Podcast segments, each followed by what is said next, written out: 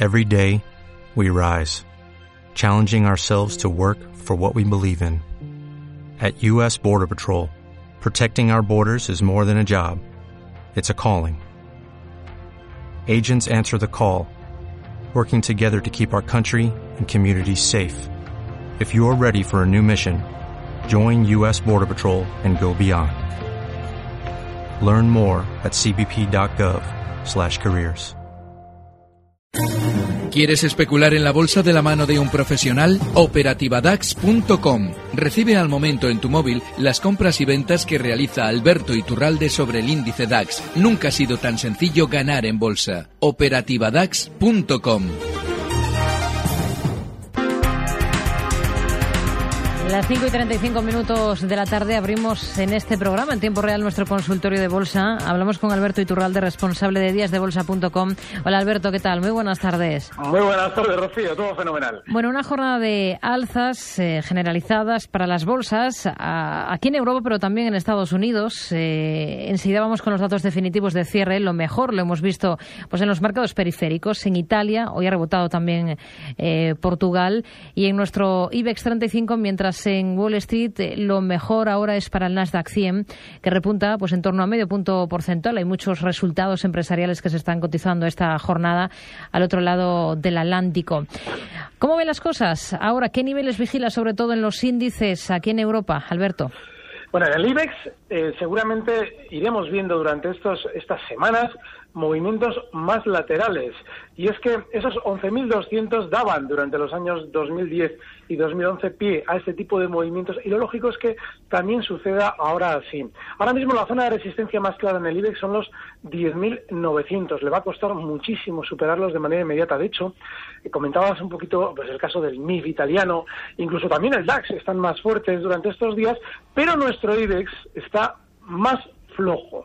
Así es que Seguramente si queremos especular compradores en el mercado español, más nos merecerá la pena el esperar recortes hasta zonas de 10.250, 10.300, donde se encuentran soportes más consistentes en nuestro índice y donde seguramente veremos a los grandes hacer un rebote. De manera que ahora mismo España no es la mejor opción. Hay precios, eh, en cierto modo, eh, pues que son la excepción, como por ejemplo Tubacex, que está relativamente fuerte. Pero tanto Santander, BBV, Telefónica, desde luego que Repsol también, seguramente van a tener un poquito de recorte. Si queremos uno de los grandes, Iberdrola. Los demás seguramente van a estar más flojos. Hmm. A ver, vamos, eh, si le parece, con dudas ya de nuestros oyentes, por ejemplo, con un WhatsApp que nos envía Emilio de Murcia. Nos dice, nos pregunta por eDreams y por Fersa, las dos del mercado continuo, si se pueden comprar ya. Dice que está eh, invertido en estas compañías con 10.000 euros. Hombre, hay un problema eDreams es una compañía que sale al mercado durante el mes de abril en un momento fenomenal de el IBEX y de, sobre todo, los grandes valores. Eh, de alguna manera, el dueño de Dreams, cuando saca esta compañía a bolsa, lo que busca son compradores. Esa OPV lo que intenta es que la gente le compre a él en un gran momento de mercado. Una vez que lo ha conseguido por encima de 10, descuelgan a la baja el valor y Aquí la gran cantidad de enganchados se encuentra por encima de 9.50. Eso significa que Ethereum hasta 9.50 lo más probable es que no llegue en muchísimo tiempo. El descuelgue ha sido tan rápido a la baja que lo normal es que pueda tener un rebote por lo que solemos decir eh, los analistas como sobreventa. De hecho, ha llegado a caer hasta la zona 3.50. Muy bien, con todos estos datos, eh, el stop tiene que estar clarísimamente en los mínimos de hoy, en esa zona 4.10.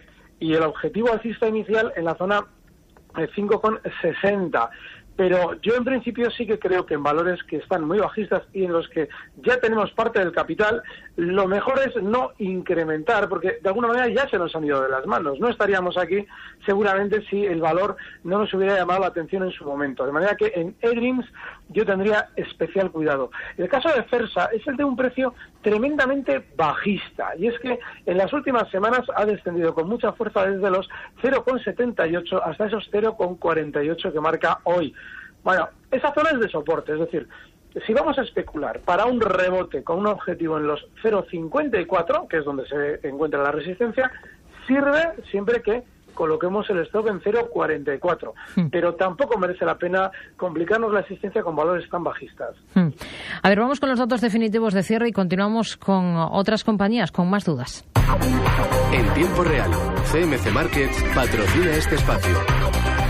El IBEX ha subido hasta 10.668 puntos. Se ha notado un repunte del 1,84%. Los eh, avances para el DAX han sido del 1,44%, hasta 9.859 puntos. Termina París, el CAC 40, en 4.369 puntos, arriba un 1,48%. Y las alzas para Londres, para el FT100, han sido del 1,11%. Está en 6.784 puntos.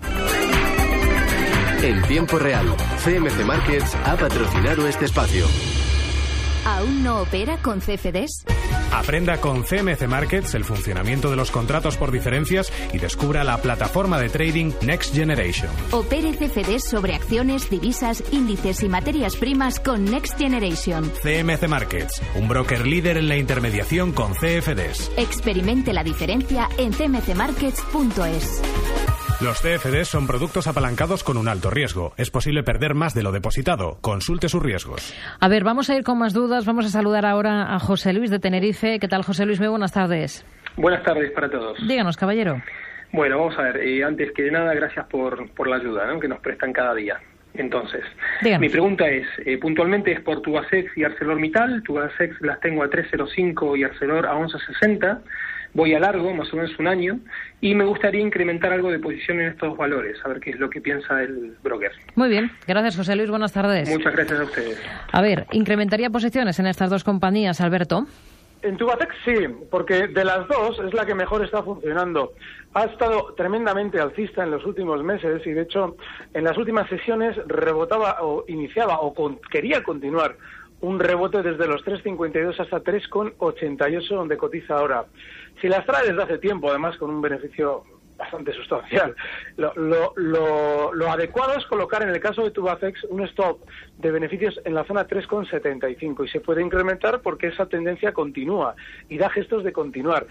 Eh, lo que no sucede en el caso de Arcelor, porque Arcelor sí ha frenado durante estos días las caídas justo en los 10 euros con 60, que es la zona que si abrimos un gráfico desde el año 2011 vemos que ha servido de soporte en muchas ocasiones. Es una zona de control importantísima. Ahora bien, el rebote que ha hecho, aun siendo relativamente rápido, está en 11,18 hoy, tenía que haber sido mucho más veloz y debería dar síntomas claros de querer romper al alza. Atentos, zonas de 13 euros que son las que marcarían seguramente una vuelta con más consistencia al alza en el valor. Así que yo en el caso de Arcelor no incrementaría y sí me plantearía una salida si durante estas sesiones el valor continúa al alza hasta la zona 11,80, 11,90, que es donde se encuentra su siguiente resistencia importante. Son dos valores que están de una forma muy distinta los dos. Hmm, a ver, un correo que nos envía Jesús. Nos pregunta por el Sabadell y por SACIR. Eh, no nos dice, eso sí, si ya tiene posiciones o es que, bueno, se lo está pensando. Bueno, en el caso del Sabadell, eh, eh, tiene, tiene, una, tiene un tipo de movimientos tremendamente violentos. Solemos insistir siempre en que en valores como estos, hombre, yo, yo personalmente, si estuviera en el Sabadell, asumiría que un stop, está ahora mismo el Sabadell en 2.45, un stop tiene que estar en los 2.14, porque esa zona ha sido resistencia y soporte muy importante. Todo lo demás en este valor es volatilidad y latigazos, nerviosismo como el que hemos visto. ¿eh? Fíjate, hoy ha llegado a rebotar en una misma sesión desde los 2.32 hasta 2.45 cerrando en máximos. Eso es muy buena señal, si él las tiene, porque lo más lógico es que el Sabadell continúe a hasta la zona 2,54. El stop más cercano que le puede fijar está en 2,39. Pero en estos valores merece más la pena especular en una zona de soporte muy importante, como son los 2,14, que en zonas en las que se encuentra ahora mismo, que sobre todo desarrolla esa especie de nerviosismo y volatilidad. El caso de SACIR es muy distinto, porque este tiene eh, gestos, también ha tenido un rebote muy importante hoy, y es normal que lo haga porque la sobreventa era muy superior a la del resto del mercado ese rebote le va a llevar probablemente hasta zona 4,60, está en 4,51, con lo cual todavía tiene recorrido. Ahora bien, hay que recordar que este precio en la zona 5 nos contaba que se habían solucionado las dudas relativas al canal de Panamá. Es decir, que la propia casa, los, los accionistas mayoritarios, los fuertes, estaban vendiendo desde dentro en la zona 5. Significa que quien ha entrado en 5 no va a recuperar su dinero en bastante tiempo. No nos merece la pena especular en un precio que ya tiene ese veneno dentro del valor. Hmm. A ver, más eh, compañías del continuo eh, por las que nos preguntan hoy. Eh, por ejemplo, Prisa y también Urbas. Si se puede invertir, parecen buenos precios, nos pregunta un oyente desde La Rioja. Yo a estas empresas, tanto a Prisa, como Urbas, las llamo siempre las, compañías de algún día porque algún día subirán mucho, pero desde, fíjate, desde que Prisa salió a bolsa en el año 2000, viene cayendo, hablamos de 15 años, 14, 15 años de caída desde los 24 euros hasta los 0,33.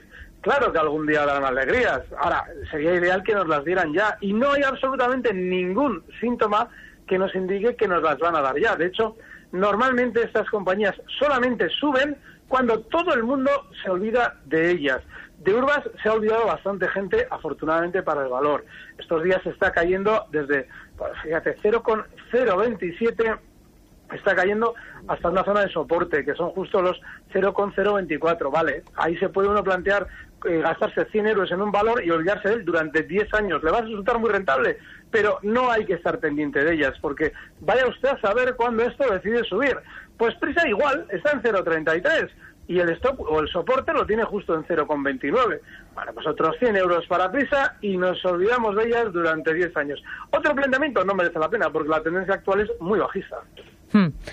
Vamos a saludar a Luis de Lleida. ¿Qué tal, Luis? Muy buenas tardes. Buenas tardes. Díganos. Eh, mire, bueno, hoy he vendido la mitad. Tenía una cantidad considerable de Santander y hoy he vendido la mitad.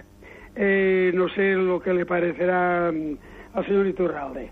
De Sabadell quería hacer lo mismo y no lo he hecho, pero ya lo he escuchado a él que me dice que hay un stop de 2.14. Lo que tengo también en Agas, de bastante tiempo, con un beneficio de un 8%, y veo que hace un tiempo que no se mueve mucho, eh, ¿qué le parece? ¿Si mantengo o hago caja mañana? ¿Mm? Muchísimas gracias. Gracias, Luis. Gracias, buenas tardes. A ver, eh, ¿qué le parece esa venta que ha realizado del Santander y qué hacer con Enagas? Bueno, el caso del Santander, eh, seguramente el cierre de hoy, esos 7.44, seguramente nos hará ver al Santander un poquito más arriba, en zonas de 7.52. Eso es lo lógico y, también es lógico que hay frene. ¿Por qué me parece relativamente buena una venta? Si nosotros especulamos en el largo plazo, es decir, de aquí a unos meses, para mí eso es un cierto largo plazo, pues está bien vender, porque es un valor que ha llegado ya a unas zonas de resistencia históricas importantísimas, esas zonas 775, 780 son los máximos que frenaban subidas en el 2007, 2008 y 2009, también lo han hecho ahora, y ahí vender es buena opción.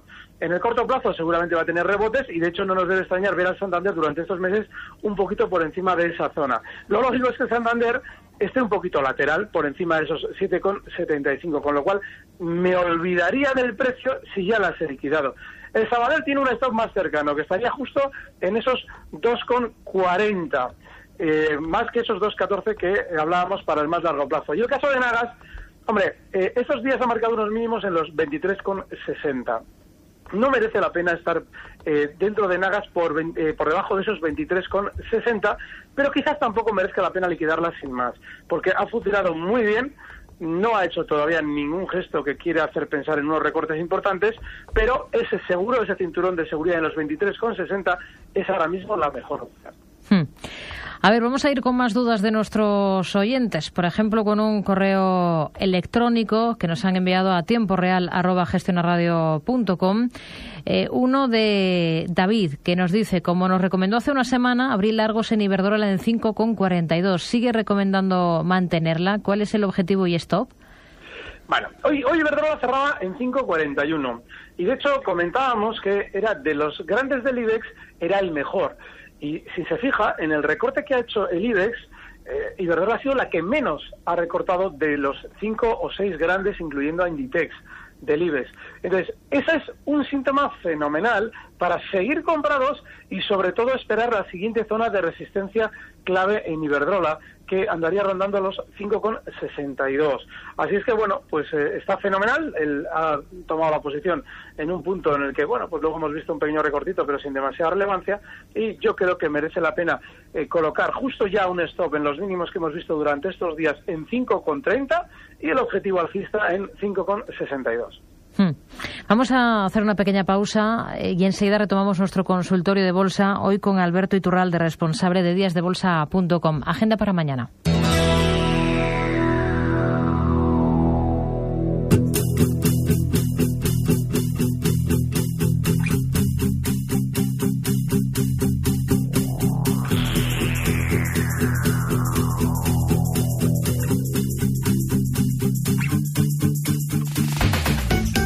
Este jueves el INE publicará los indicadores de actividad del sector servicios y los índices de cifras de negocio y de entradas de pedidos en la industria de mayo. Además, el Banco de España dará a conocer la cifra de financiación bruta o deuda de las administraciones públicas de mayo y por su parte el Tesoro Público realizará una subasta de bonos y obligaciones. A nivel europeo, Eurostat publicará el dato de inflación de junio y de producción en construcción de mayo de la zona del euro. Además, el Tesoro de Reino Unido subastará bonos a 30 años. Mientras en Estados Unidos la las cifras de casas iniciadas de junio y la encuesta de la Fed de Filadelfia de julio van a dejar en un segundo plano a las cifras semanales de solicitudes iniciales de subsidio por desempleo y de masa monetaria. Ya en el ámbito empresarial, el foco de atención se centrará de nuevo en los resultados empresariales, principalmente de la tecnológica Google o de la juguetera Mattel. También van a rendir cuentas Morgan Stanley, American Airlines Group, Advanced Micro Devices o Philip Morris, entre otras compañías.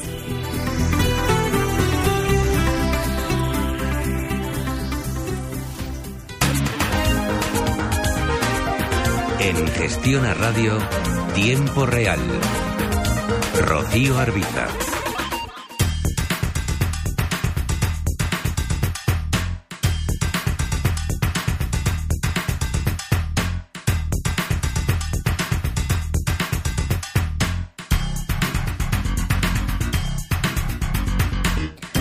Diez minutos para llegar a las seis en punto de la tarde. Seguimos en nuestro consultorio de bolsa con Alberto Iturralde, responsable de díasdebolsa.com. Vamos a ir, Alberto, con un correo electrónico que nos envía Julián.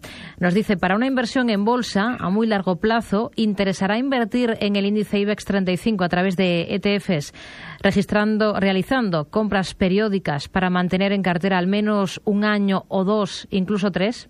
No, porque pasa una cosa, y es que el IBEX ha llegado ya eh, técnicamente a una zona de resistencia muy importante, que son los 11.200. Todos los síntomas que está dando, viendo el sentimiento relativamente positivo que se ve en los inversores, es que o bien va a estar lateral o bien pues, va a tener algún tipo de recorte en ese periodo.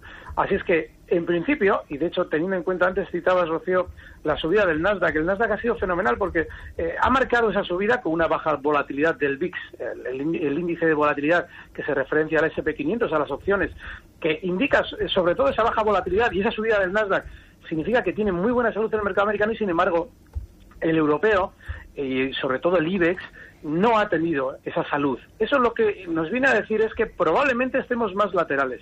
En esa lateralidad no merece la pena especular en el largo plazo y en el lado largo. De manera que, bueno, y luego ya lo de los ETFs, yo suelo hacer siempre alusión a una frase de Cava que es fenomenal. Eh, no sé, no, no de su dinero a otros, a usted mismo.